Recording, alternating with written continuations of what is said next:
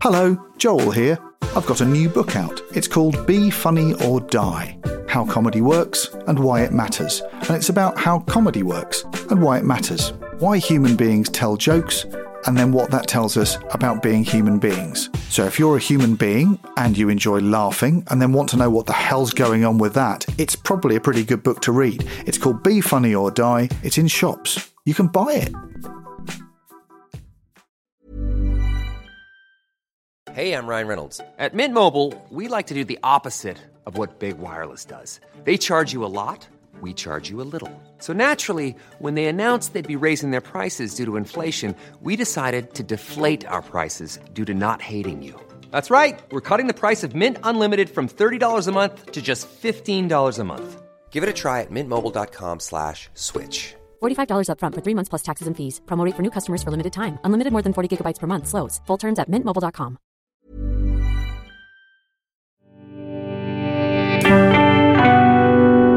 Cheese and pickle. Hello, this is Comfort Blanket. I'm Joel Morris. I'm going to be talking to someone who makes cool stuff that I like about some warm stuff that they like. Uh, a book, or a TV show, or a film, or a record that they return to again and again because they know it'll never let them down. Something warm and safe. No guilty pleasures, just really good stuff.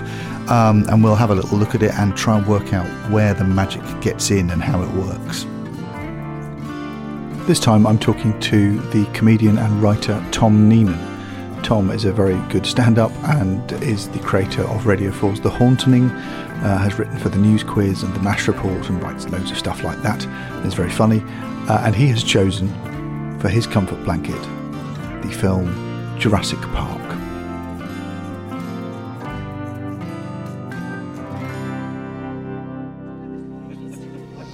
Dr. Grant. My dear Dr. Sattler. Welcome to Jurassic Park.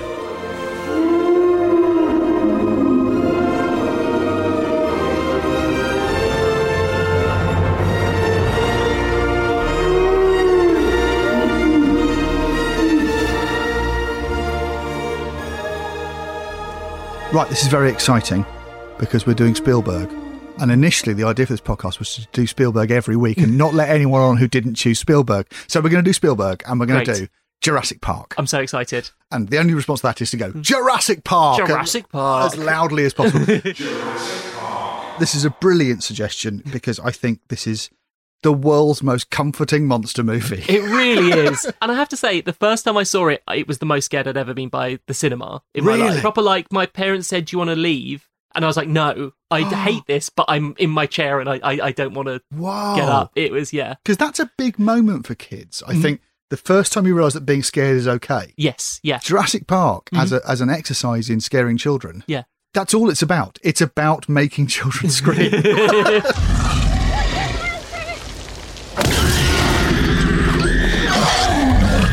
It's precision engineered, I think, to do that. You've got everything from abandonment from an, an, an adult figure who is Yeah. then immediately dispatched He left us. He left us. to then like um, being on your own and and having to negotiate it yourself.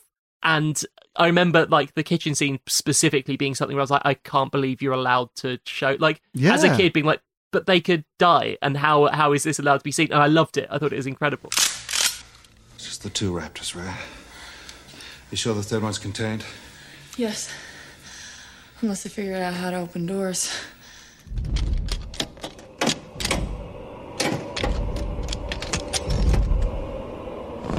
it's a strange film in that it is just about vulnerable children. And the first thing that you see Sam Neill do Mm. is scare a child. Yeah, That's when the attack comes, not from the front, but from the side. Because Velociraptor's a pack hunter, you see. He uses coordinated attack patterns, and he is out in force today. And he slashes at you with this six inch retractable claw, like a razor. because he's like selling the threat, right? I love that Yeah. bit because in a PG thirteen, I guess you can't show guts spilling out, but you can show a man telling you Yes. that guts will spill out and go. So in the future, this thing that we're talking about, if you see it, that's what it will do to you. Yeah. He doesn't bother to bite your jugular like a lion, say. No, no. He slashes at you here or here.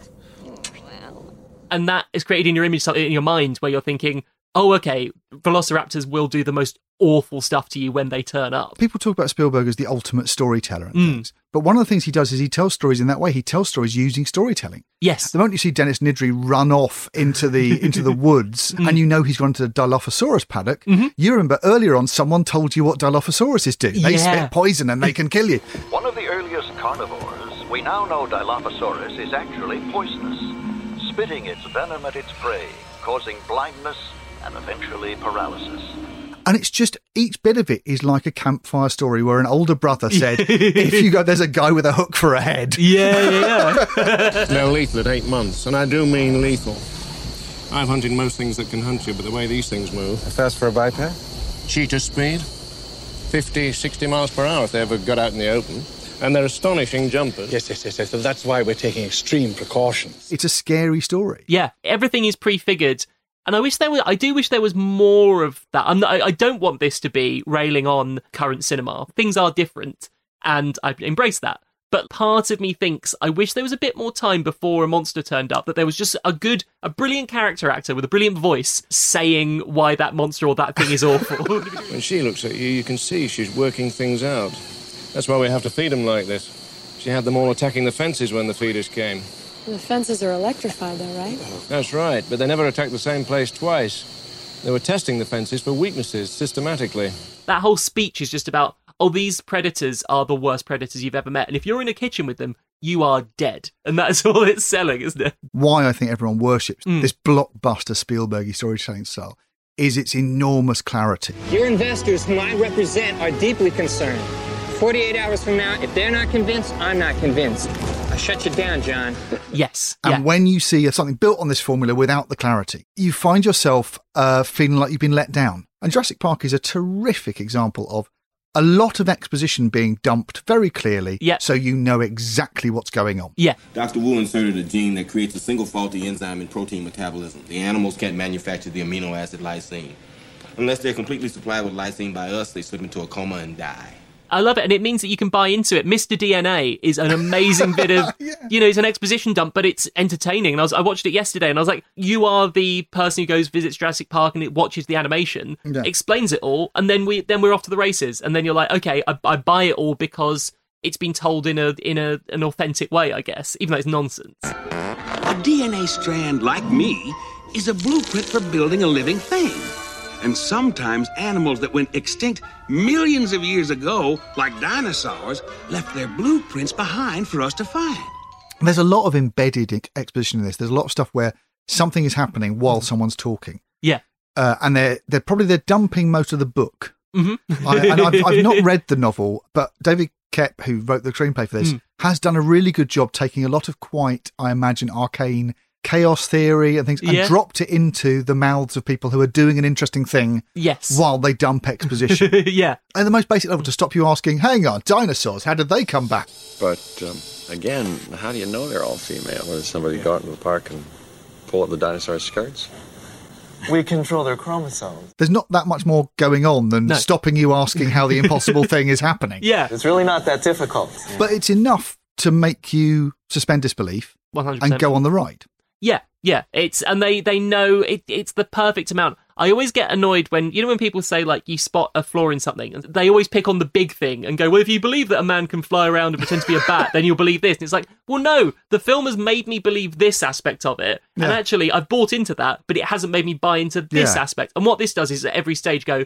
Are you okay with dinosaurs are back? Okay, right now we're going to move on to this bit and this bit, and it Yeah. always makes sure you're along for the ride. You're right. Yeah, and the science is really, really good pop science. Yeah. Hmm. It's, it's the level of do your own research. It makes sense to someone who doesn't understand science. Yeah. I'll tell you the problem with the scientific power that you're that you're using here.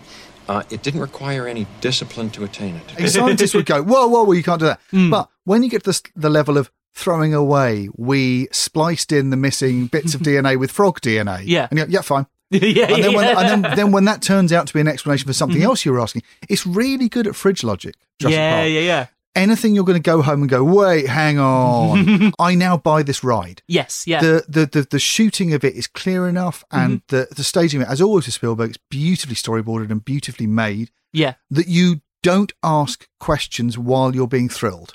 But yeah, exactly. Yes, it is. It's just like coming out of a treehouse. Did your dad ever build you a treehouse? Dad? No. Damn it. Uh, thing about climbing is you never, never look down. This never. is impossible. So How am I going to do this? It's I'm going to okay, help it's you with the footing. Oh no. Damn it, Go. And like that whole sequence, I mean, we can probably talk in detail about that paddock sequence, which I think is just one of the most perfectly constructed cinematic sequences ever. It doesn't make sense, and it doesn't matter. But you go, oh, where is the paddock on a? Is it sort of on a ground level, or do you dip into it? And how Yes, does it? I noticed that they, they climb down and up, and I go, I don't care because yeah, I'm having yeah, fun. yeah, exactly. I think the logic of Jurassic Park is pretty much foolproof for a fairground ride. Yes, it And does that's what everything it you're- needs to. That's And- what you're strapping in for, and Mm. I think it's a really good example, exactly like Raid of the Lost Ark is. It's a Mm. fairground ride you agree to get on at the beginning. Yeah. Hmm. it tests how tall you are. Are you are you grown up enough to get on this ride? Usually by doing something horrible at the beginning. Nice, like you have Alfred Molina gets an arrow in his head, and you go, "Oh, I'm Yeah. too young for this. I won't watch it." Yeah. Or, or someone gets eaten by a velociraptor. if you want to join the ride, the ride starts. Yes. And at the end of it, you get a photograph of you going, "Ooh!" and then that's all you're signing up for. Can't you stop these things? I'm sorry, it's a it's kind of a ride. One, two, three. you can't do that. Can they do that? and that is as it should be. That is like the most thrilling bit, and then out as soon as you can possibly get get out of that thing. There's a culture of like YouTubers and people whose Yeah. job it is to go who get sc- subscribers going.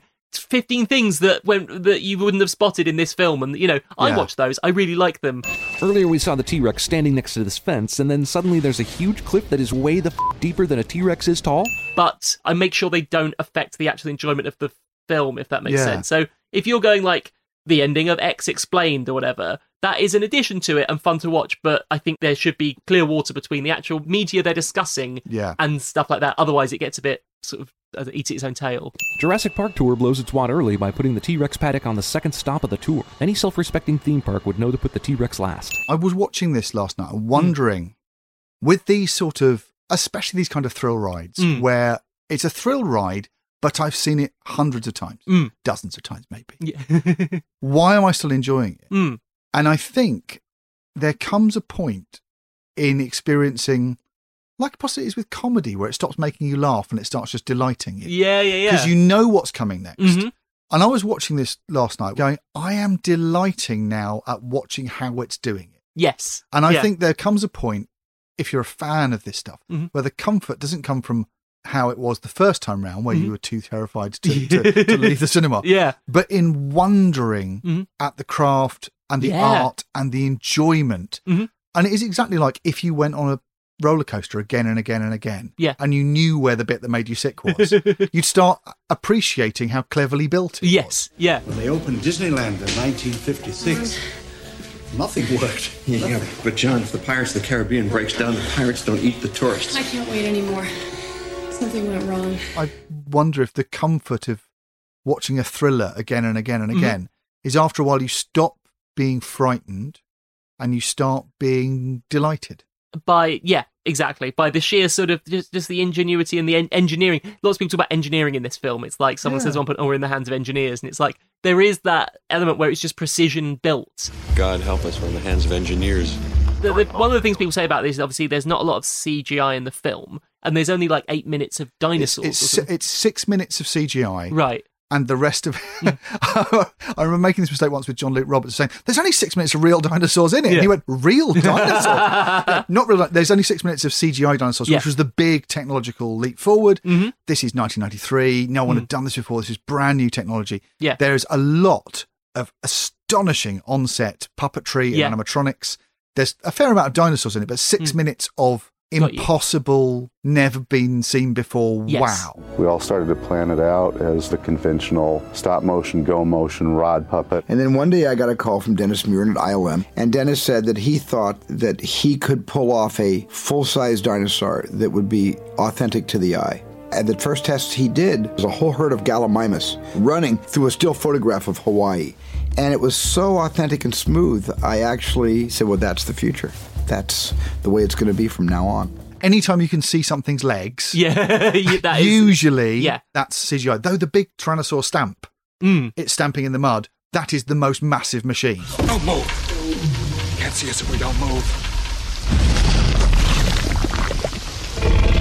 Amazing. Most of the time, Mm-hmm. if something's running around, it's CGI. A videotape came from ILM, and we saw this image of what they had done, and we're just, wow, everything changed. That's where they got um, "We're Extinct," wasn't it? Was he Yeah. said that, and then they gave that to Jeff Goldblum? It was April 20th, 1992. I remember we called it Black Monday because we got the word that production was going digital. At that point in time, it's like an emotional, big emotional moments, like, you know, when your dog dies. Because it did seem like everything that I had built up until that time was like, we're not going to do it that way anymore. You know, it's like suddenly, you know, here we are, we're extinct. You know, we're the dinosaurs. But there's only six minutes of those. Yeah. So actually, there's not a lot of dinosaur in it. No. And there's certainly not a lot of the big selling point, which is you've never seen dinosaurs like Mm. this Hmm. before, which makes it even more astonishing because then it becomes a feat of storytelling, I think. It really does. I that's I think what I was looking out for this time is I was thinking, okay, I because it watching it now and I watched it uh, last night. What I was astounded by is it doesn't feel like it's lacking. It doesn't feel like when you watch a uh, certain black and white film or something, you go, okay, for the time, the Yeah. pacing is different. It feels like you wouldn't feel shortchanged if this came out tomorrow. Oddly, I Mm. think it's got enough old fashionedness. Now it's 25, 30 years Mm. old. It does feel part of the Jaws tradition Right? Yeah. rather yeah, yeah. than part of the Marvel, Godzilla, Yes. the Rock movies. It doesn't feel like a 21st century film. Mm. It feels like it's got solid storytelling. It trusts you to listen. yeah. It yeah. trusts you to wait Yeah. in a way that I think a film nowadays would probably be dancing around, jiggling about a bit more. Mhm. But it doesn't feel slow or Not at you don't all. feel shortchanged. No. You don't feel that there's no dinosaurs. yeah, yeah. Uh, now, now, eventually, you do plan to have dinosaurs on your on your dinosaur tour, right? Hello. I really hate that man. I, the first note I made was watching the beginning of it, which is Mm. that astonishing scene where it opens. Yeah. And again, pure Spielberg. There's a whoosh yeah. of something in foliage, but it's not a dinosaur. Mm-hmm. Yeah. It's a box. Yeah. which is brilliant. And then you've got Bob Peck, lots and lots of torches, Yeah. classic Spielberg, people with li- light sources. All Spielberg films are about people holding lights Mhm. because that's how films are Yeah. made. there has to be a light source. Definitely. So he's fascinated by where the light comes from. There's a monster, and the monster in the box grabs someone and Mm. Yeah. violently yanks them.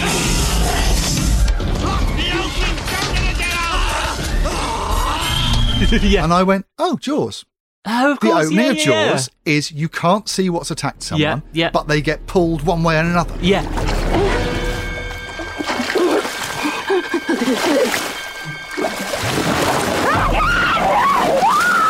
And I went, oh God, this is Jaws 2. Yeah. All this is, he's got a thing, he's got a technology, a monster, Mm-hmm. and the monster doesn't work. because it's 1993 and a CGI dinosaur doesn't work. Yes, yeah, yeah. Far beyond where we were technologically in 1973 74 with Jaws. And all the rest of the film is about battling the fact that the monster he wants to show you, he can't quite show you. Yeah. So every trick from Jaws is then pulled in to do Land Shark. Yeah, yeah. it's genius. Clever girl.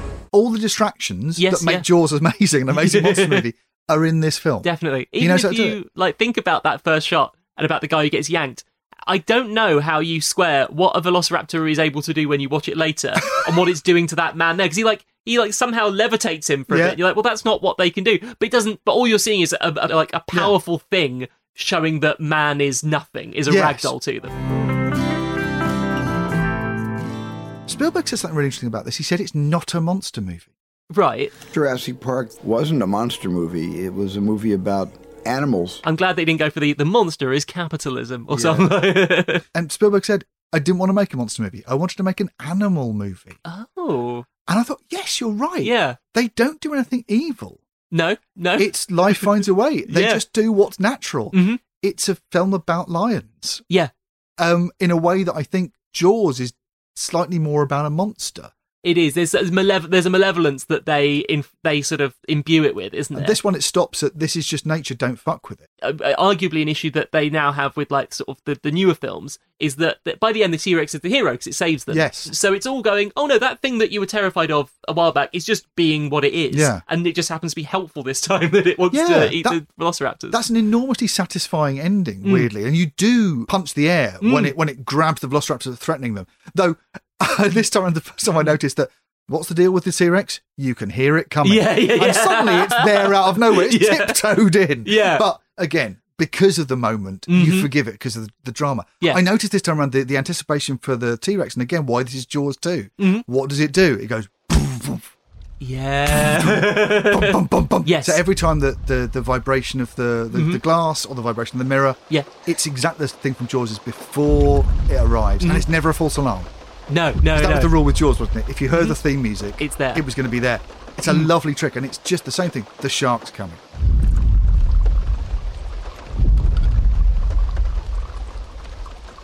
Maybe it's the power trying to come back on.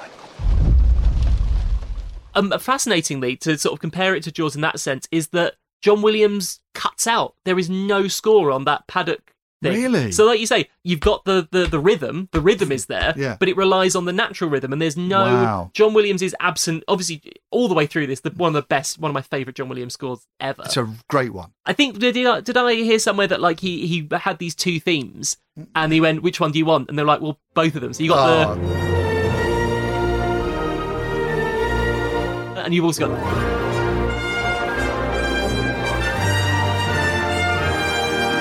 and so they both exist. But yeah, I really I, I was watching it and I was going, oh, this that that whole paddock set piece is like there's no John Williams in it because Wow. they're just letting it play out. And I was like, oh, that's that's really You, interesting. you can feel sort of lost in that. It's, it's a Mm. trick you notice in, in action movies that when you've got a big theme, when Mm. they don't use the Bond theme, Mm. and it's just uh, scored with Foley, and you realise that your soundtrack you're playing with in these films, this is Gary Rydstrom doing the sound effects on this, Right. that sometimes you're just allowing that guy to be your composer. Yeah, Mm-hmm. yeah, yeah. It's just the Foley guy, and he's got it's a combination of things, and that, that the T Rex sounds are all brilliant. Yeah, yeah, yeah. Like the footsteps, which are I think they're big trees falling over. Oh, is He- that right? He went to record some lumberjacks, and they're, Yeah. they're giant cedars falling. over. Every time the foot comes down, it's a tree falling down. Yeah. And the roar is lions at the base end, and baby elephants at the top for the squeal. No. So it's just weirdly the baby elephant gives it a softness. Yeah, it's, yeah. it's a baby. It's a Mm. mewling sound, and you go, "Oh, it's not just a threatening alpha gorilla." Yeah, bear, yeah, yeah. brrr." It's a at the top, and you go, "Oh!" And the way they do the monsters, Mhm. you feel for all of them. Yeah, there's a yeah. huge empathy. Again, it's not a monster movie. You don't look in the eye of the T Rex and blame it, no, not at all. and that's done with puppetry. I mean, Yeah. giant puppetry. yeah, yeah, yeah, No one says it's anything more than a big beast. yeah, yeah, yeah. Bob Peck says it's cleverer than you think. Yeah. The threatening thing is that they're crows. Yeah. I just didn't realise that. 'cause They go, oh, they're birds. And you went, oh, if they're birds, then they're tool makers and they're intelligent. Hmm. And, Right, yeah. and as soon as the, the velociraptors are pulling at the door handles, you go, oh, God, they're crows. Now we're in trouble. it's the birds at that point. Clever girl. Well, even the bit where they they drop the cow and suddenly they all descend on it and they're Yeah. like they're, they're, they're it's it is quite bird like, isn't it? It's quite crow, just like taking the food and pecking at it and sort of stripping it. Yeah, in fact, that's a thing I hadn't noticed is that a lot of the threat Hmm. comes from our fear of the way birds work, the way the birds Mm. dart their eyes about and things. And you Yes. go, There's an intelligence here, but it's not human intelligence. Mm-hmm. And I'm worried about it because when the velociraptors come into the kitchen, it's, they go, as long as they can't open doors, Yeah. you know, or they can do a human thing. And I went, it's not a human thing. That's the thing we're scared animals might do. Right, yeah, yeah, yeah, yeah. It's true. Yeah, that bird thing. The when Dennis Nedry has got the uh, uh, is it Dilophosaurus with the, The Dil- Dilophosaurus that's going to spit at him. that yes, one, yeah. and it's being very cute and it's chirping, isn't it? It's Yeah. chirping and it's it's sort of playing with him because then you realise that what it's doing is it's like being harmless and it's being sort of lovely, Mm. and then knowing it can get him at any moment. Yeah, and then the, the, obviously the great finale. Again, it's all good decisions. Hmm. It would be scary if it killed him outside in the jungle. Yeah. What's scary is it's in the car. Oh my god! We're all scared about a bird getting in the car Yeah, yeah. or a wasp getting in Yeah, the car. yeah, Hmm. yeah. It's about the human fear of there's an animal in the car.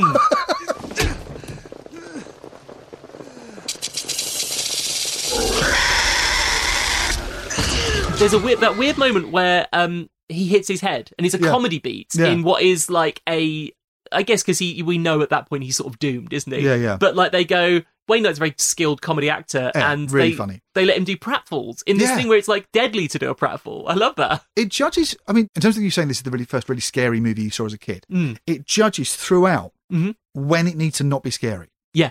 When Yeah. it needs you to know that this is a laugh. Mm-hmm. And it's got a. I mean, I was wondering at the script. Mm. It is full of good one-liners. Yeah. It's very quotable. Uh huh. It's full of good lines you still remember. Yeah. Uh, lots of them are expositional Mm. and but beautifully expositional. But it's full of good wisecracking gags, and they all Yeah. land. Mm-hmm.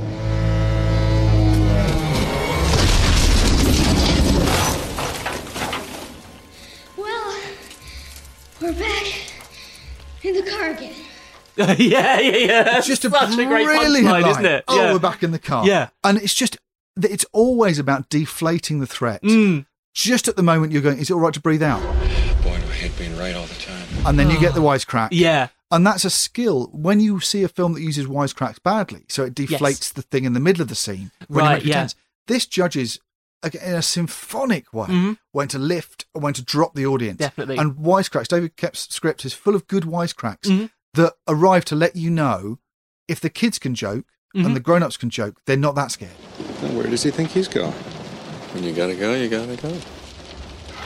That's lovely. It's very good. And it's a way of, I guess, having the rhythm of a set piece. It's a film where the set piece is just beautifully constructed. Similarly, so at the same time that you've got We're Back in the Car, you've got Jeff Goldblum just as they've just escaped the T Rex going, they're going to have that on the tour? Yes, it's just like, and a punchline, that scene is over, and we all are going to, and now we're, now we're going to reset for the next piece. We can probably return to again Rufus Jones's point Mm. about saying it's a Jewish sense of humour. Yeah, yeah, yeah. Uh, there you go. so you're going to do that on the tour. You can do all of them in the voice of Jackie Mason. So we're back in the car. Hammond, after careful consideration, I've decided not to endorse your park. they're all deflating threat. Yeah, it's all that classic Jewish gallows humour in the face of black. Oh my horror. god. I'm, Um, I'm now thinking of all of it. I'm thinking of like Tim getting electrocuted, getting flung off. One, two.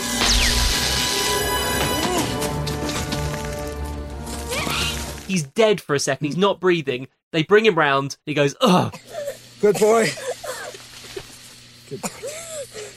Three. Three. And it's like, that's like the end of a scene. It's a perfect punchline. Uh, that I wrote down. I think that's my most underrated scene in Jurassic Park is climbing the electric fence. Mm. Yeah, yeah. I think everyone forgets, and you, all it needs is Laura Dern is pushing a load of buttons, and you know the last button is kill children. it's marked dead kid. Yeah, yeah, yeah. This is Hitchcock threat. Yeah. The audience know at which point it's, it's like the bomb going off in, in Saboteur. You know what's going to happen. The bomb has been seen and it just paces you going, don't, don't, don't. And then brilliantly, and I forget this every time, yeah. they do zap the kid. Yeah. I keep thinking he's going to jump. No. I always misremember it. They don't. There's sparks off his hands.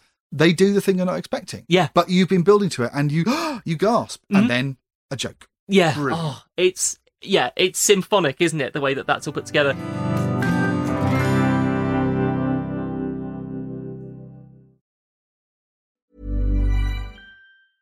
Ready to pop the question and take advantage of 30% off? The jewelers at Bluenile.com have got sparkle down to a science with beautiful lab grown diamonds worthy of your most brilliant moments. Their lab grown diamonds are independently graded and guaranteed identical to natural diamonds, and they're ready to ship to your door. Go to Bluenile.com to get 30% off select lab grown diamonds. That's Bluenile.com for 30% off lab grown diamonds. Bluenile.com. I'm Sandra, and I'm just the professional your small business was looking for. But you didn't hire me because you didn't use LinkedIn jobs. LinkedIn has professionals you can't find anywhere else, including those who aren't actively looking for a new job but might be open to the perfect role, like me.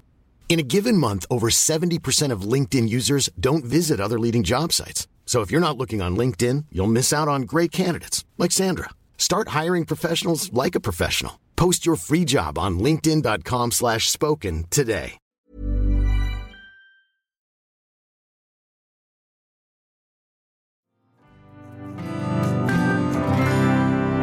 Like most Spielberg, it's incredibly cinema literate. Yeah. The line, What do they got in there? King Kong? it's saying we're just going through the gates from King Kong. Mm. It knows you've seen monster movies before. It knows you know the rules of monster movies. Yeah. It knows you love monster movies, which is why you've come to see this film. Yeah. It's totally happy to play by the rules. And it's not doing that because it's lazy. It's Mm. No. doing that because it wants to make you happy. Yeah. And it's got a puppyish desire to give you what you want. So Mm. you see Bob Peck, you know he will be killed by the monsters he looks after. Yes, yeah. Uh, because he's part of that world. And It's a film about filmmaking, and it's a film about thrills, and it's a film about thrill rides. It's that great thing going. It's about a theme park. Yeah. It's about some people. It is a film about some people who come to see dinosaurs. Yeah. which is shown to people who've come to see dinosaurs. and perfect. My overall thing about Spielberg all the time is Spielberg puts the audience on screen. Yes. Hi- The biggest character in all Spielberg films is someone who is delighted to see all the stuff. That crucial scene in, in Jurassic Park is taking your sunglasses off to Love it. look at the most awesome dinosaurs. And that shot of Laura Dern and, and Sam Neill seeing the dinosaurs comes before you have the same Mm-hmm. Mm. look on your face as they do.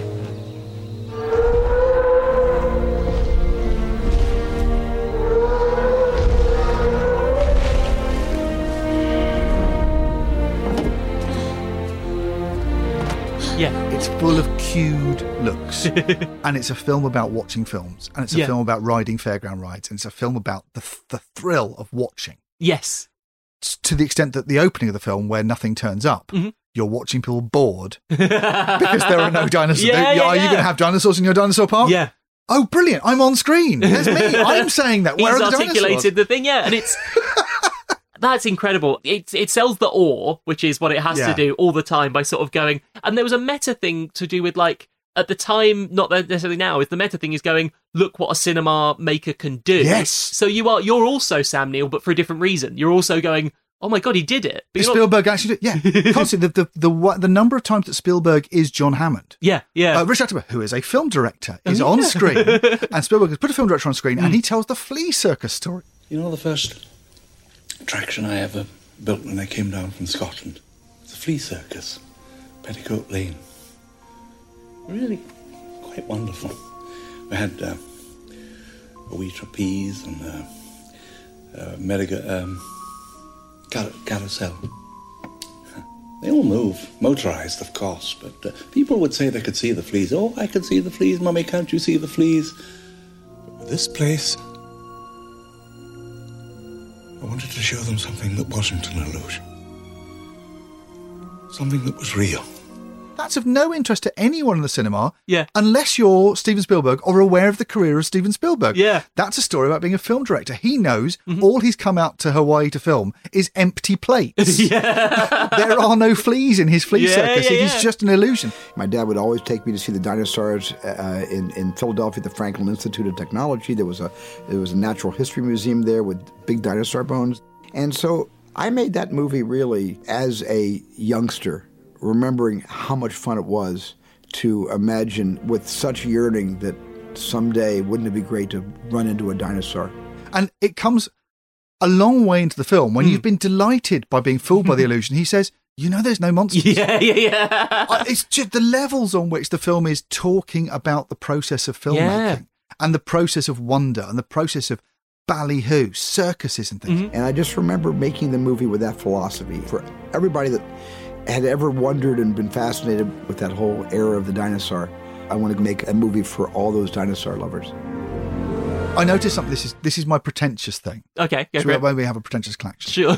The first dinosaur you see, Mm. and this had never occurred to me until this time around. The first dinosaur you see isn't a T Rex or or a Velociraptor. Mm. The first dinosaur you see is a big sauropod, Yeah. a big Brachiosaurus. Mhm.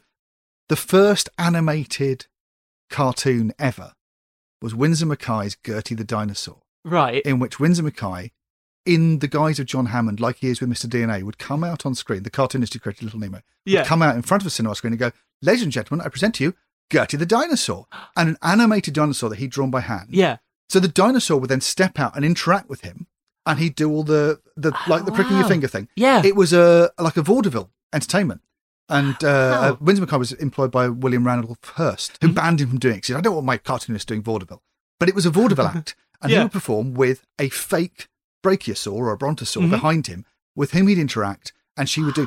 And he said he chose a dinosaur because then people wouldn't think it was just a traced animal. Yeah. He said, I did it because it was impossible. Nice. hmm And you realise the first dinosaur you see it, and they interact with the brachiosaur, and I went, "Oh my god, it's Mm-hmm. Gertie the dinosaur." this is the history of cinema, Yeah. the history of animation, Mhm. the history of illusion, the history of dinosaurs on film. It's completely cinema literate, Yeah. and you know. Well, if Spielberg doesn't know that, Mhm. then Phil Tippett knows it. and Stan Yeah. Winston knows it. Yeah, the special yeah. effects guys know. Yeah. If you put dinosaurs on screen, you're referencing Gertie the dinosaur. So the first one you see is a big, gentle sauropod because that's the history of this as a medium. Yeah, People yeah, yeah. went to the cinema to see Impossible Dinosaurs in 1914, Mm-hmm. and this is the same. It's a circus act. I love it.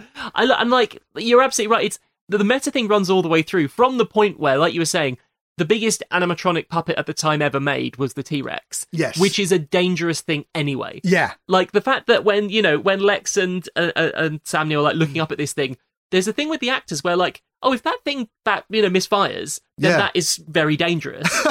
and it's like there is There's even- hydraulics everywhere. There's a great bit where you see, I think it's in Jurassic Park 2, if you watch the Mm. making of it, there's the two T Rexes. Mm. And Stan Winston, before they do the shot, he goes, Please stand clear. This is heavy plant machinery. It'll take your head off. and you go, What, like a T Rex? Yeah, yeah. Don't stand near the digger. It's just a digger, and we've thrown a canvas over it. Yeah, yeah, yeah. As soon as you realise how much puppetry's in it, Mm. the performances make a lot more sense, and it's actually more fun. Yeah, yeah. Because a lot of the time they're just being hit by emu. The velociraptors are basically emu Yeah, attacks. yeah. It's just someone with a, a hand in a beak going bang, Yeah, bang, bang, yeah. Mm-hmm. And it, the fact that a lot of this isn't CGI, I think, makes it more delightful. Has helped it not date, I think. I think so. I think it's when you watch, um, uh, you know, on the list as well was all of the Mission Impossible films, Yeah. like a run of those. That easily a, a comfort blanket, which I think Tom Cruise has realised that in a world of CGI where you can achieve Yeah. anything, he's gone.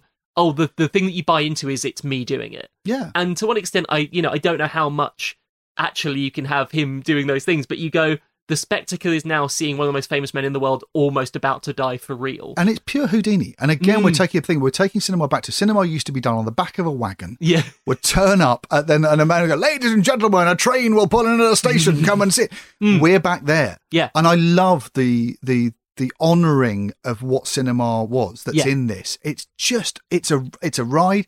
Mm. It becomes a theme park. It uses theme park technology, as in those big animatronics are. Yeah, yeah, they're yeah, only that's what that it good is. because they were doing them in Disney World. Yeah. Mm. This is, again, critics go, oh, it's just a theme park ride. And you went, just a theme park ride. the most hard bit, like look, yeah, something incredibly difficult to construct, engineer, and make A work. piece of miraculous engineering that's done brilliantly. And also, do you know what cinema is? It's a Yeah. sideshow entertainment. Yeah, It yeah, Hmm. always yeah. was. Come and see an impossible thing that two weeks previously was impossible to do in cinema. Yes, This is yeah. brand new technology. What I'd like to do, because I don't know, sort of, uh, I'm assuming sort of creative people listen to this, and I want to sort of say there's an an argument that is made about overuse of CGI and things, which I know that CGI artists rail against, Yeah. because I think what happens is incredibly talented people who make the you know i- invisible CGI stuff like Yeah. that we don't even notice that aren't monsters and things are then given four weeks to because they're non-union to Yeah. like basically fill a film that's all green screen. Yes. And it suffers. Well, obviously, this is like the attention given to every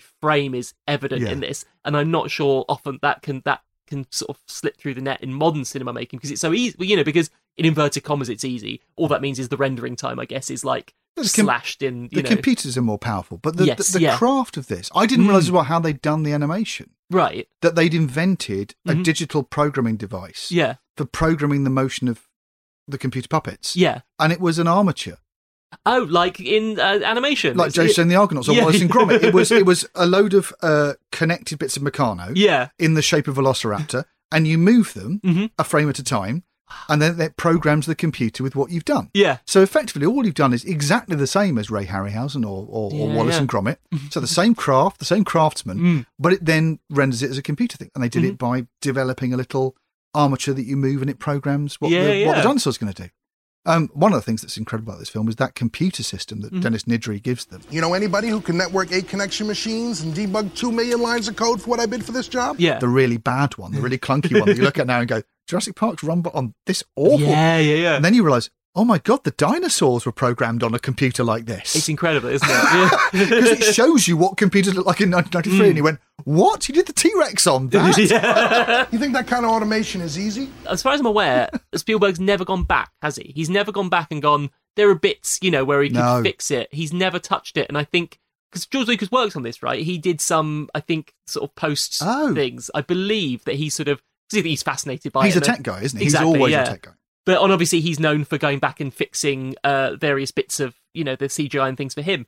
But like, but Spielberg's gone. No, even though I'm sure now you could make it look like Yeah. absolutely seamless. He's gone. No, that's that's the version of it that works and is Yeah. is perfect. I mean, he's lucky in that I think it just looks brilliant. Yeah, yeah. Hmm. It doesn't look dated. Weirdly, this is a good look. Yeah. We're used to CGI dinosaurs, Yeah. and it looks like CGI dinosaurs. Mm. I don't question it. it's not, I think, as well, because we don't know what dinosaurs look like. True. Yeah. yeah if it was a yeah, CGI lion or a dog, we Mhm. might have got a better CGI lion or a dog by now. yeah. But this, these dinosaurs look like CGI dinosaurs, Yeah, and yeah. I go, that's what dinosaurs look like Mhm. because I very rarely see real ones. yeah. um, and not anymore. Um, Maybe it's because Spielberg told us what dinosaurs look like for a, Yeah. a d- degree, you know, where he took references and then was like, yeah, th- this from now on is sort of the gold standard for what a dinosaur looks like on screen. That was all new. Yes. Because we'd all grown up seeing sort of big lumping Mhm. lizards like the Crystal Palace dinosaurs. Yeah.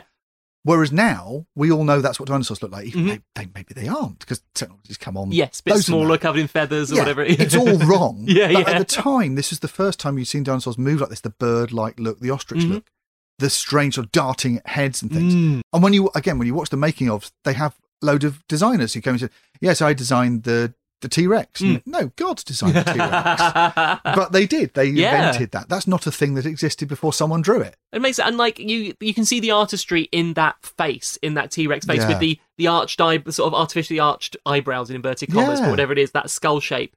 And like it's it's an iconic monster and it is designed. Because also I guess they had to go, here's what it would look like, but also here's how we're gonna make the mouth open Yeah. for the puppet as well. So it kind of all yeah. Every decision's been made. Again, the, the, the joy and comfort of Mm. these kind of movies is you're just enjoying craft. yes, yeah. And when you talk about craft, what you're enjoying is decisions. hmm Yeah. What decisions we made and how pleasing are those decisions? Mm. And like any piece of art, when you look at a painting, it's what decisions has the artist made? Yes. And this is a great group of people, a massive, insane group of people Mm. who've all agreed that this is what's going to happen. And you're just enjoying them having made the right decisions. Definitely. What do you want?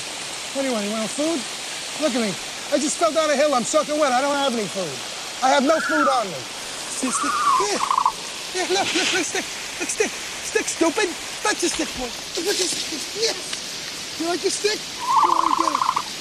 And no wonder you're extinct. And I think those decisions go beyond the din- the dinosaurs are the, the main event. Mm. But I think the script has so much that it's really interesting to think about s- in the context of Spielberg. Spielberg's all about family. And Yes. obviously the family is the thing that goes through.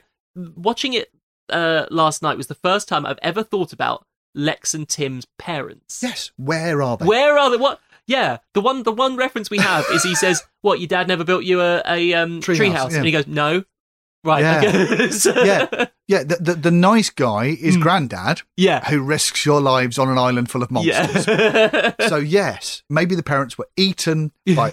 maybe, Yeah. maybe the parents came last year. yeah, yeah, yeah, yeah. But yes, the the, the, the, the surrogate family is everything Yes, in yeah. this. The surrogate family, which is Laura Dern and, and, and Sam Neill. Mhm. Their journey is the journey you're following. There's Yeah. the, the, the classic unstated goal. Mhm. Because the, the goal is we want to go to the island and find out what, what it's like. We're going on the adventure. And the unstated goal is Mm. don't you want kids? Yes, yeah, and yeah, that's yeah. the one that, that at the end gets answered in the same Mhm. way as Indiana Jones deserves the girl is the unanswered Yeah, yeah, journey. yeah, this one yeah. Mm-hmm. is is are you two going to make good parents? Yes. that's the question. If you wanted to scare the kid, you could have pulled a gun on him, you know. Yeah, I know. Kids. You want to have one of those? I don't want that kid, but a breed of child Dr. Grant could be intriguing. And it's a great way of getting the family to sit down and watch the film together yeah, no, really nice. because Yeah, Mm-hmm. the kids get kids know what family is, grown-ups know what a family is. They're getting the same message. yeah, If it was about sex, Mhm. only the grown-ups would be interested in it. yeah, yeah. If it was about toys, only the kids would be interested in it. Yes. Making it about family is a great way to make a family watch it together. Mm. So it asks a question, a classic Pixar question of what makes a good parent? Yes. the same question that's in Toy Story and Finding Mhm. Nemo and everything. Um, and the answer is he left us. That thing of of that's Mm. what a bad parent does. And then a few scenes later, He left us. He left us. But that's not what I'm gonna do. That's not what I'm gonna do. Yeah. and it's the most like paternal. Yeah. yeah, I love it. and he does the most parent during a scary Yeah. story. What if the dinosaurs come back while we're all asleep? Well, I'll stay awake. Go to sleep. I've been telling you a scary story, but I'll keep you safe. I want to go now. Look how it eats. Please. But you never look at birds the same way again. Yes. Go now. Okay. Keep low and follow me. This film with the wrong cast Mm-hmm. doesn't work Yeah, because you put traditional lantern jawed heroic guy in the lead. You want someone with an interesting. Mm. Yes. I mean, Sam Neill's a good looking fella, yeah. but he's also Just looks like a man as well. Yeah. Yeah, it's all it's classic uh, Spielberg in that it's indie film casting. mm, yeah. As in, you've got an indie film cast of Jeff Goldblum, Yeah. Mm-hmm. Sam Jackson, uh, Wayne Knight. It's all indie, people who've been in a, in a Coen Brothers film or Yes, yeah. Laura Dern's from uh, from David Lynch. Yeah. It's a really interesting indie film casting, and they've all got what Rufus Jensen was saying, tin tin faces, as in they look like f- they're from a cartoon. Yeah. You know who everyone is. The, the lawyer's got a thin face, and Yeah, the has got yeah, yeah. a Mm-hmm. round face. They've got nice, easy faces to follow. I love that. I love that Sam Neill. I, I, I, I panicked because I was like, I've always sort of seen Sam Neill as he's very paternal, and I was like, now's the time to Google. Am I now older than Sam Neill was in this film? I'm not. I'm, I'm not. I am not old, but like there'll come a point, and I will know that point. But it will be like Spielberg dads. You should you should never look up Spielberg Yeah, dads. My- I've lived most of my life obsessed by the one scene in Close Encounters where Richard Dreyfuss is a ratty dad with his kids because they won't go and see Pinocchio, which Oh, as a wow. kid I thought was really important. That's a really important. At Yeah. some point, my kids won't want to go and see a film. with me. And I looked up, and he's about thirty-two. Oh And my I- and I went, but I base my entire idea of parenthood on Yeah. that thirty-two-year-old child. yeah, yeah, Now, I'm going to give you your choice. I'm not going to be biased in any way. Tomorrow night, you can either play goofy golf, which means a lot of waiting and shoving and pushing and probably getting a zero, or you can see Pinocchio, which is a lot of furry animals and magic, and you'll have a wonderful time. Okay? Now let's vote. All right, everybody to bed. I love. I also, it's really interesting and it's nice that the onus is on the. So obviously, there's the there's the two narratives at the same time, which is like there's an innate thing about procreation, which Yeah. is then obviously the dinosaurs do as well. But like, but that isn't on Laura Dern. It isn't when's Laura Dern going to become a mum. Yeah. It's about when will this guy who initially and you you can watch all the stage of that. He hates the kid at the start and he sort of bullies him, Mm. and then he sort of meets Lex and Tim and is irritated by them. And then you just see that sort of unravel as, as it Yeah. happens, and the innateness, the kind of life will find a wayness of it, I guess, coming out. They're noisy, they're messy, they're expensive, they smell.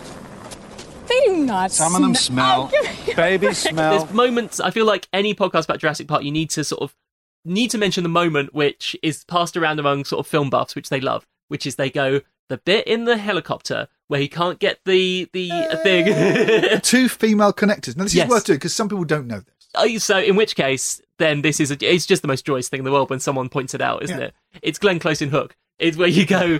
He like, it's the life finds a way. Writ, uh, you know, in microcosm.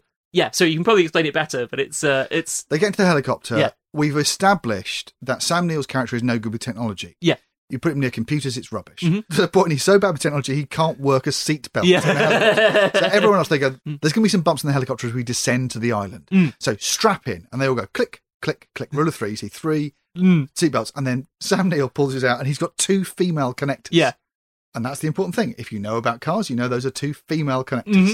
And he can't get the two female connectors to go together. Yeah. So he ties them together to Mhm. make a seatbelt, yeah. which is the theme of the film. That if, if you've got lots of female dinosaurs Yeah. Mm-hmm. who are not meant to breed, eventually someone will just tie them together and make the thing work. And it happens early on. It's a microcosm of the film Mm-hmm. done thematically, but you don't notice it because it's just a good character gag. Yeah. But if you were directing the film, you'd go, tee hee. exactly and it's the uh, it, it's rich in all of those little moments which is just just that little bit of extra effort you have to go to Yeah. to make something sort of resonate thematically all the way through Yeah, and actually, it's full of those moments which don't matter if you don't get them. Mm. They don't spoil the film. It doesn't. It's not obscure. That's a very obscure gag. Yeah. But again, you'll only get it on the third or fourth or fifth viewing, or when someone points it out to you, which Yeah. means talking about comfort viewing. Mhm. Second or third time round, you know when the dinosaur's going to attack, but you're going to start noticing Yeah. the lovely shots of the lunchboxes and things in Yeah, Jurassic yeah, Park, and yeah. you go, "What a great, clever thing to put the Mm. merchandise for the film in the film, product So placement smart. for our own stuff." The, I love that level Hmm. Yeah. of the way that I noticed it this time around for the first time again. It was criticised by critics to say it's shameless in its self promotion. Right, yeah. It's about a theme park. Kids love theme parks. Mm-hmm. So put stuff kids like in it. the first shot you see isn't of a dinosaur, it's of a toy. It's of those amazing Mm-hmm. Oh, yeah. trucks. You go, I want to buy one of those trucks. Yeah, yeah, yeah. I want the Jeeps. Yeah. And uh, one of the things that's changed with cinema, it's so brightly coloured. i love it i It's love it like they a turn toy the lights set. on yeah It's a toy set. it's brightly coloured. It's Lego. It's just the Jeeps are beautiful. You want to put the Jeeps in your mouth. Mm. Yeah, They are yeah, so yeah. chewy. I love the fact that when they go from we're back in the car again, and that car is the most destroyed a car has ever been, Yeah. they cut straight back to a pristine one. Yeah. As well, to sort of go, the journey they've been on just in this way from this thing is like, oh, it's been completely destroyed, and here is a pristine one as well. Don't forget you can buy this. It- It's a Mm. real understanding again from understanding what kids like. This is the same thrill as you get watching Thunderbirds. The joy of Thunderbirds, the Jerry Anderson thing was those vehicles. Mm. This is this is for uh, for kids who like to play with the toys. Yes, show the toys. And what's John Hammond got a toy set. He's got the most amazing toy set with toy dinosaurs and toy Yeah. cars. It's all about the joy of playing with it, and that play set is what Spielberg's got. He's enjoying Mm. Spielberg Play Mountain. He is a player. He Yeah. likes watching toys. Yeah. He builds big play sets. And the first thing you see in the film Mm-hmm. is one of those Jurassic Park branded Jeeps, and it's got a it's a, it's a forklift, but it's not a forklift like you've seen. it's, Yeah, fu- yeah. it's as much fun as the Batmobile. or it's just full of toys. I would say that is wha- one thing I was really impressed watching at this time is like how tactile everything is. When you have Yeah. to convince someone that something exists when it isn't there, Yeah. they go out of their way to go, but Jurassic Park is real and there's Yeah. clunky locks and bolts and Ka-chung, everything. ka-chung. Oh, the bit the, the threat when he realizes that if you shut off the power, the door locks don't work. And Yeah. They show you the door lock and you go, that's the biggest lock I've ever seen. National Weather Service is tracking a tropical storm about 75 miles west of us. Oh, I tell you what, if that was working, that would keep dinosaurs Yeah. out. I, I hope at some point that goes ka-chunk. Yeah, exactly. There's so much ka-chunk in this film, and it's so sad. I love it. Please shut down the system.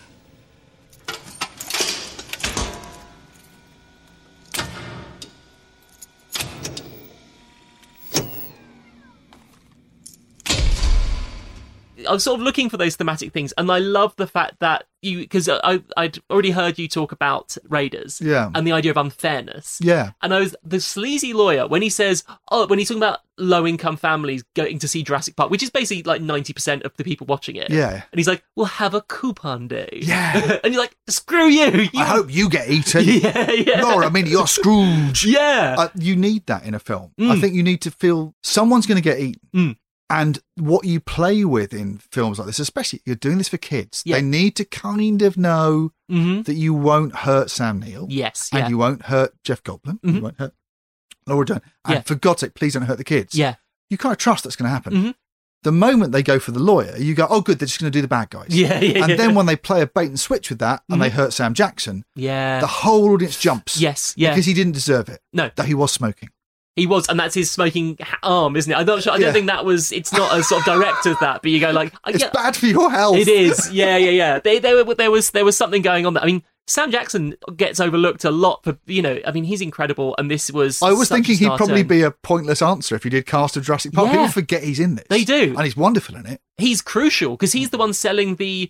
You know, you've got people selling the threat of the dinosaurs, and he's the one selling the threat of the technology Yeah. failing. He's all the way through going. I love. He goes, "What the hell? What the hell? What the hell?" Yeah, yeah. it's a lovely It's a- little it's a read. really good double threat. I'd forgotten that. That's really well constructed in the screenplay. The two things that are threatening you yeah. are the dinosaurs, which of course are technology because they've True. Yeah, But yeah. Uh-huh. There's, there's nature's threatening you, but the real hubris is trusting the technology. Yeah. and they've trusted it to someone that there's a human problem. Yeah. And it's that greed, someone will betray you. Yeah. And even then, actually, th- there's an implication which I hadn't spotted before, which where Wayne Knight meets the guy he's going to give the embryos to, and Yeah. he says, Don't be cheap with me. Pay the bill. Pay the bar bill. Gracias, senor. Don't get cheap on me, Dodson. That was Hammond's mistake. You go, Oh, you asked for a pay rise. Yeah. It's done in a tiny half line. You Mhm. go, Hammond cut corners, didn't pay a little man Yes. what he asked for. Maybe he was being unreasonable, but this is revenge. Yeah, And it's yeah, yeah. revenge for money. It's a beautiful character motive. It follows straight through. It's done in a half line. It's done brilliantly off. Pay my bill for the big Mm-hmm. Yeah. cakes I'm eating. Um, Which of course then what's Hammond's catchphrase all the way through? We spared no expense, but he did. He didn't pay Dennis Nedry enough, and that's Yeah. why it all went wrong. and so basically, the, the hacker, the geek, betrays him. Mm-hmm. So weirdly, you're watching a thing where there's again why it's not a monster movie. The monsters aren't a problem. Mm. Yeah. The pe- the real monster is man. Yeah. The, the people of the problem are the fact that humans are flawed, which is Yeah. why you mustn't tinker with nature again. Mhm. Dennis Nedry not being paid. Yeah. is a chaotic element. Is what Ian Mal- Malcolm keeps saying. Yeah. Jeff Goldblum keeps warning them. Don't something will go wrong. A butterfly will flap its wings. Yeah, yeah, yeah. Mm-hmm. And the whole story is a tiny, tiny mistake on the part of Hammond Yeah. leads to children being threatened by dinosaurs. You can't trust it. There's an interesting thing about Ian Malcolm as a character as well, because he's meant to be there as an exposition dump. Mm-hmm. Yes. Mm-hmm. I think he's meant to be the, the chaos bits from the book. Yeah. sure. Um, and they make him a really, really interesting character. And as Sam Neill said, not the character they thought was going to turn up on set. Interesting. Because he's written as a nerd. Yeah, yeah, yeah. And he yeah. turns up and he's ripped. And he Hmm. keeps opening his shirt. And you go, there's a sort of, when you see Sam Neill interviewed about it, there's a bit of a, Oh, I mean, literally, the chaotic element was Jeff Goldblum deciding to do him as a hero. Yeah, yeah, yeah. Sam Neill's going, "There's another hero." Well, I mean, would you, you know, in, you should write him out. Like, doesn't all screenwriting, like Logic, say write out Ian Malcolm because you have Sam Neill and he's sort of he's he's rendered immobile for like the second Hmm. Yeah. Oh, half of the film, or he would die. Really, that's the I, according to the interviews, Yeah. is that this is that classic thing. You go, was this fun or was this not fun? Hmm. Apparently, uh, he's supposed to run off with the lawyer to the toilets and Right. hide because you see him; he's buried in rubble. Yeah, where he was yeah, arrested. yeah, Hmm. yeah. He's supposed to run off and hide. And Jeff Goldblum did that classic actor's thing of going. Do you know what would be more interesting is if my character didn't run off and hide and did something really heroic and waved a flare? And someone was going, What? So I turn around, I'm waving a flare, I'm being the dad, and there's another dad? Hmm. yeah, And- yeah, yeah. and it's the classic thing of going, I think I'd like my character to also be the hero. but weirdly, I watched it Hmm. again and forgotten how thrilling it is for this guy who's very cynical Mhm. and is saying this isn't going to work to suddenly step up and be Yeah, yeah, yeah, yeah. an uncle. Yes. Yeah, and yeah, you yeah. go, and weirdly, it makes the kids feel safer Uh-huh. because there's two grown ups. so Yeah, you know, yeah, yeah. and it, I think it's a selfish actor's decision, Mhm. wanting a bit more focus. Definitely. Uh, but weirdly, it does really work. That Yeah. when you see him waving that flare Mhm. again, you punch the air. It's you've got Luke Skywalker, but Han Solo's on side as well. Yeah. and you go, oh, great. That's true. Yeah, it's the Han Solo aspect, of, and like you, that that jeep chase wouldn't be the same if it was two people facing forwards. You have to have the one person who's like de- like looking the danger in the eyes as they. And they- it's brilliant. He plays it brilliantly. Must go faster. I don't know if it was pure vanity, but Mm. the effect, I think. Spielberg seems to be quite good at taking actors' notes, which is why he's so good with Harrison Ford. Yeah. Someone who's going, I don't think I'd do that. Spielberg is very good at saying, yeah, let's see where that goes. yeah, yeah, yeah. And actually, I think uh, uh, uh, speaks well of him. I think as a Mm. director and a collaborator, Definitely. not a super auteur, not to someone who says, No. "But it says in the script, do this." Yeah. he's prepared to to then re-engineer. it. I imagine if you talk to David Kepi, go, "Yeah, it was a nightmare four days putting Ian Malcolm in the script as an action hero ripped to the waist." yeah, yeah, yeah. but it works. Yes, and that, I mean, think about a film as well where there's not a lot of room for you don't want people suddenly improvising. So the fact that Spielberg was willing to like throw his arms open and go, sure, okay, when Yeah. you know they need to be absolutely have every shot mapped out for certain Yeah. sequences and things. That's incredible. Most of this has been done in stop motion. yeah, There's no room for you to be in it. Um, it's a terrific. I mean, I said this about Roaders as well. yeah, It's a big blockbuster film. Mhm. And it's made out of tiny plays, Mm. little tiny chamber pieces. I watched it Hmm. Yeah. and went, oh, wow, there's a version of this, Mhm. which again, they go for maybe in the later ones, yeah, where there are bigger groups of people, yes, where there's a, there could be a theme park full of members of the public. A disaster movie could have Yeah. a massive cast, yeah, but it constantly breaks them into two handers and three handers. hmm Each Jeep has got different people in it yeah, and you get to see what does it look like if the kid is talking to Sam Neill? Mm. What does it look like if Laura Dern is there with Jeff Goldblum? It's a series of little two and three hander plays. yeah, Uh, the people who are in the control room Mhm. against the people who are out in the yeah, yeah, yeah. It's really controlled. and it means each scene is like uh yeah it, it is a perfect length it means that you can you're, you're cutting between all of them and like that the, the play one is is, uh, is laura dern and richard attenborough when they just have that conversation which could ju- is just uh that that is pure emotion and dialogue and just uh they're intellectualizing the problem It's all an illusion. When we have control again. You've never had control. That's the illusion. I was overwhelmed by the power of this place. But I made a mistake too. I didn't have enough respect for that power, and it's out now. and you sort of- i wonder if that scene would exist in if this was made later Yeah. i love the bit where john hammond turns up uh, and pops their champagne Yes. i love the arrogance of i love the fact that he hasn't earned that and Yeah. it's all it's his character isn't it his character is someone who goes i'm a showman and i've done this thing and here's the popping the champagne They're all It's- covered in dust. yeah yeah yeah And he's like no they've been working and they're like we were saving that because they do small bits of hard work and reward themselves Yeah. whereas he like he wants all of the reward and everything and that's his sort of hubris and that's his his problem in a There's sense. his journey you're going to watch. But they're all, I mean, this is a big blockbuster film at the peak of Spielberg's big blockbuster. Mm-hmm. yeah yeah yeah but it's not full of massive. It's just, again the thing he learned from not doing 1941 again to reduce your blockbuster cast Yeah. down to the smallest possible things. A Winnebago with three people in it, and a bottle of champagne. And I wonder if that's the thing that you forget about this era of Hollywood is it comes Hmm. out of the 70s new cinema, Yeah. which is very New York theatre. thing. Yeah, yeah, yeah. You forget these guys were watching that. Mm-hmm. So it's all to do with little two and three handers. It's Yeah. all to do with that. the drama of loads and loads of short scenes. And I think as a screenwriter, you can learn loads from this. Going, you've got to move a blockbuster forwards. Mm-hmm. Yeah. But all you can do is put three people in a room. Yeah. And the next one, put three people in a room. Mhm. And it's no coincidence that the blockbuster cinema of today that seems to work best Mm-hmm. Yeah. isn't the Wagnerian side stuff. It's when Marvel gets people who were trained in sitcom Yeah, yeah, yeah. to do a string of scenes where three people talk to each other. Yeah, yeah, yeah, yeah. Those, oh, I love those ones, but yeah, because that's from this heritage. Definitely, and it, they can be aliens. They can be painted blue. Yeah. But if they've got a point of view and they're funny or Yeah. they're they're sort of witty, then yeah, that's what you want to watch. Jurassic Park, it's a scary film, Yeah. but it's 100% for kids. Mhm. And It's meant to be what it was for you the scariest film you've ever Yes. seen as a kid. So, how does that work? What's, what's it doing to be this scary but totally kid friendly? It's strange, isn't it? Like I think there's something about you know when they're going on the tour and then they stop the tour because they want they want to see more of it, and so Yeah. they break it. And it goes, and so from then on, everything's like off the rails. Yes. And there's a real feeling of things going off the rails. And I think there's so much that says like you're there's so many things when you're a kid that are on rails Yeah. and say you're safe. And there is something so thrilling about like, yeah, the first adult they have leaves. And there's just things where you go, all these comfort things that you have around you are stripped away. In a, but there's but you have the parents. So um I love the fact they don't have locking mechanisms on the vehicle doors. Like that That's is a brilliant line. Yeah, Is it yeah. Bob Peck, I told you you should have put locks on the doors. Why don't you? yeah, it's insane that they don't do that. Listen to Bob Peck. Yeah. He's half dinosaur.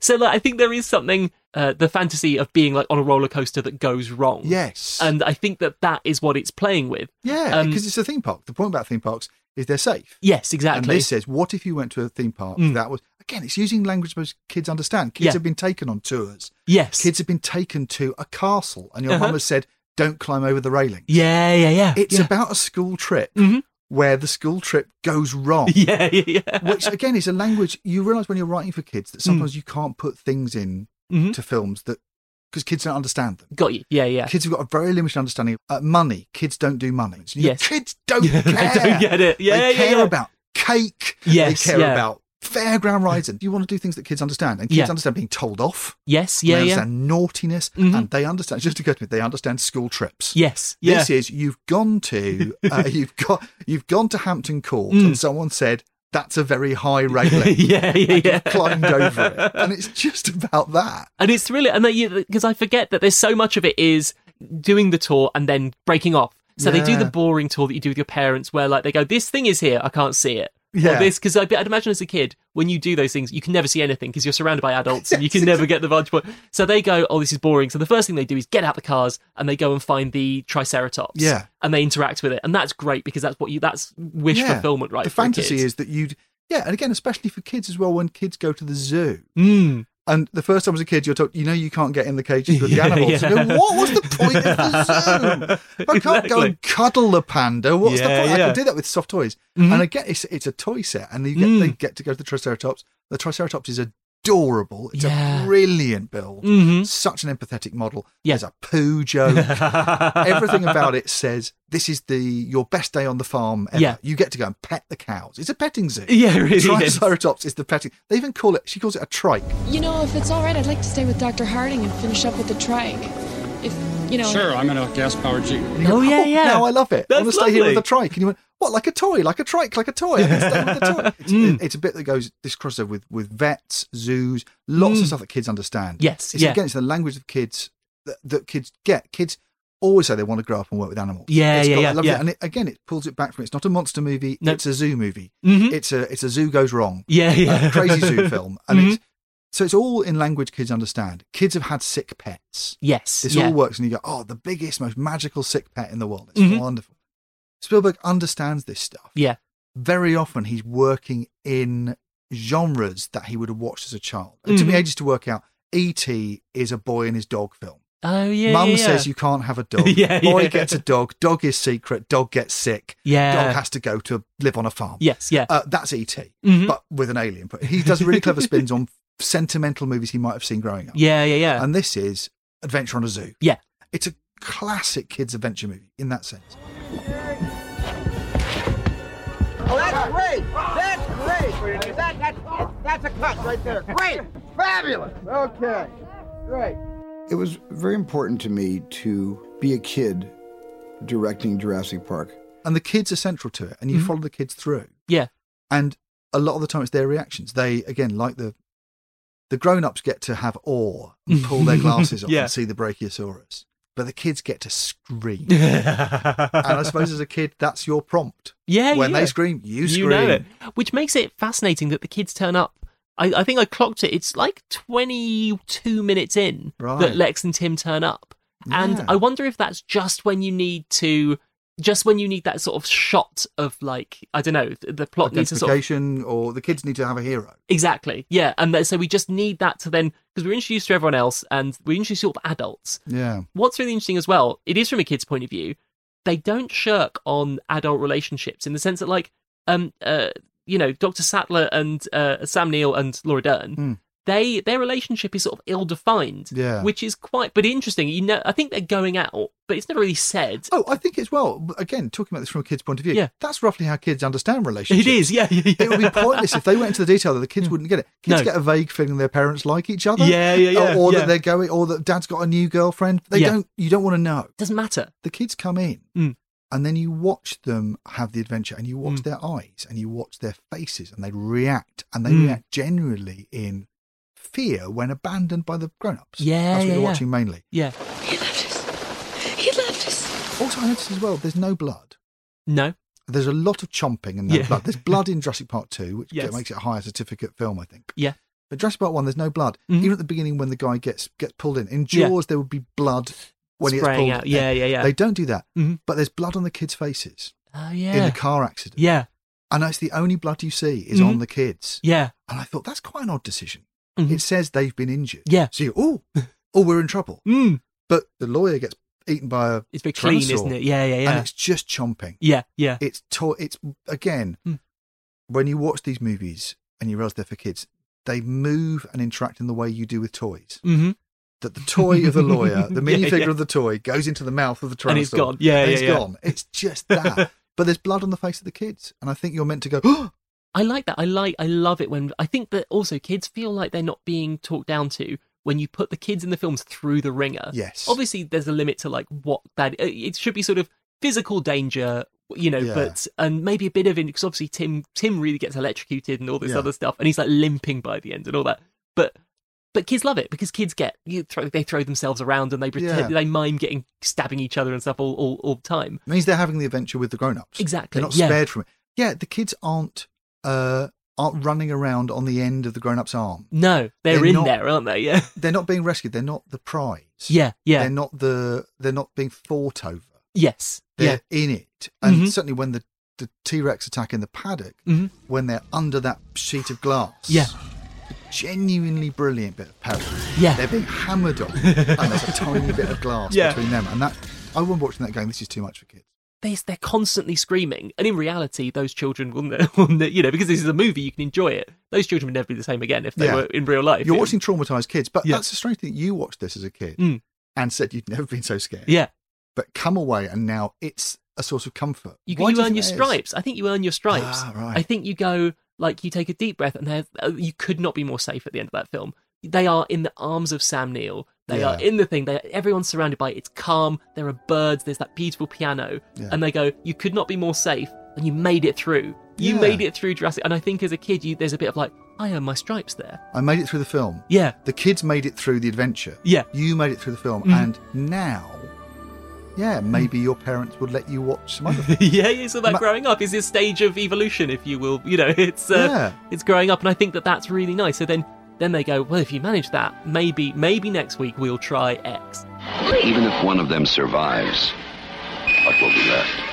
The Texas Chainsaw Massacre. It's about growing up. It's about Mm. saying, we wouldn't have shown this to you when you were younger. Yeah, yeah, yeah. There's a lovely, I mean, Spielberg is very good for those. hmm There's an order to watch the films in. Yeah, You'll yeah, watch yeah. E.T. when you're smaller. Yeah. And that's genuinely frightening. The, the, the- the, the best friend dies. Yeah, feels like he's yeah, yeah. died. You'll move beyond cartoons. you stop watching Disney, you start Yeah. watching this. But with this, there's a brilliantly judged sense of saying this is a rite of passage. Yeah, yeah. Watch the scary movie, Mhm. a movie in which nothing happens except children scream. and we trust you to not be frightened.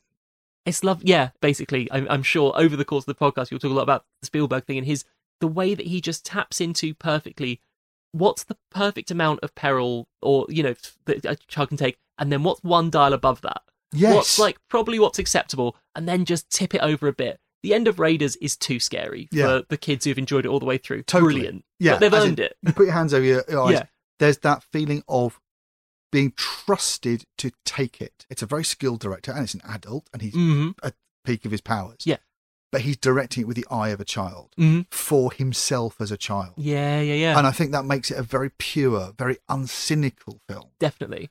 and a film that you respond to, and you obviously responded to as a child. Yeah. saying, "Oh, this is for me." It's he's the kid with the torch under his chin, telling his friends the scariest Yeah, story he yeah. Hmm. can, and going halfway through. And do you know who it happened to? Us. I think that's why, looking back, and when you think about like a comfort blanket, something that you find comfort in, you're also finding comfort one in your own bravery. You go like, Yeah. I made it through, and this is, and that's my reward. And so you kind of hug that tight. The fact that you're like, that was a moment in your life when you were really scared, Yeah. and you made it through, and now it's something that you can go, I own that. That's my. And it, you get a warm feeling of being like brave or surviving it or being like, and that's what I get from it. I get like uh, this feeling of just firstly it's a precision it's precision engineered beautifully so you know you, you always know you're in safe hands but it's going i made it through i've done that and then you can sort of hold that tight and be like proud of yourself and get that warm feeling of like pride that you get from it That's a lovely definition of comfort because comfort isn't about safety. yeah Comfort is sometimes about having got through danger. Hmm. Yeah. And got out at the end, and you're in the arms of Sam Neill in a helicopter, watching some beautiful pelicans fly past. yeah yeah yeah With a lovely piano. oh it's wonderful What a lovely place to end. We're back in the arms of Sam Neill. what Thank a wonderful place to be Thank you for bringing Jurassic Park. thank you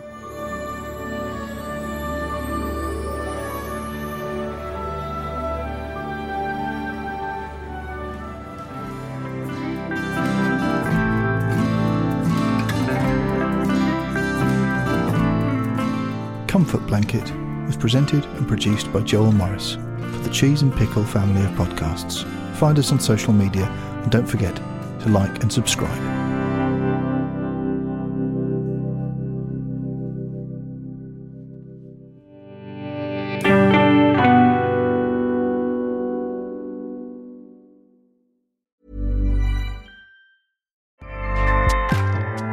ACAST powers the world's best podcasts. Here's a show that we recommend. Hi, I'm Jesse Cruikshank. Jesse Cruikshank. I host the number one comedy podcast called Phone a Friend. Girl, let's phone a friend. Not only do I break down the biggest stories in pop culture with guests like Dan Levy and members of InSync, I do it with my own personal boy band singing jingles throughout because it's my show. It's your show, girl. New episodes of Phone a Friend. Yeah. Drop Thursdays wherever you get your podcasts. So work it, girl. Yeah, work it. Okay, that's enough. ACAST helps creators launch, grow, and monetize their podcasts everywhere. ACAST.com.